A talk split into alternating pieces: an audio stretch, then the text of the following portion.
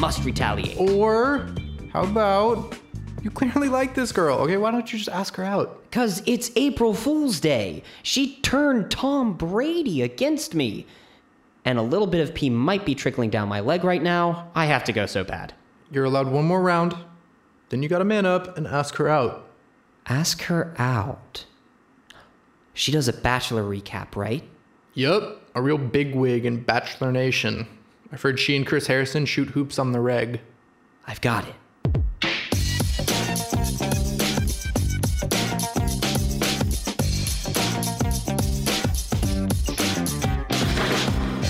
Why are you wearing a tux at 3:30 in the afternoon?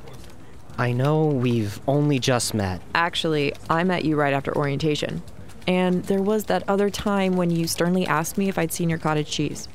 Our talk this morning was magical. When I showed you how to use the K-cup machine? Don't play coy with me. Then I won't. This cat and mouse will they won't they charade. We don't need to play games. I was just going along with the whole April Fool's motif. That was then. This is now. We're talking about the bathroom prank I played on you a few hours ago. I know what that was. Okay, humor me. We're dorks. We speak through the shared language of competitive dorkdom.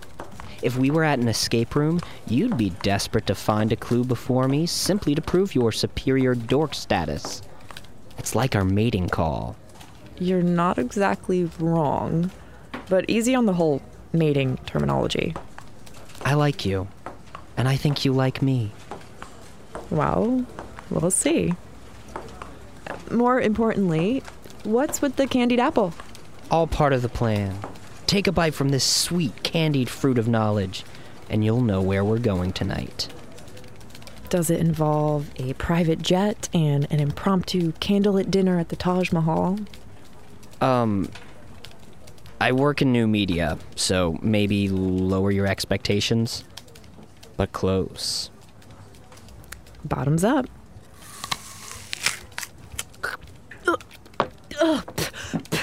An onion? Disgusting! Look who's burnt now! You got candied onions! Oldest trick in the book. April Fool's, baby!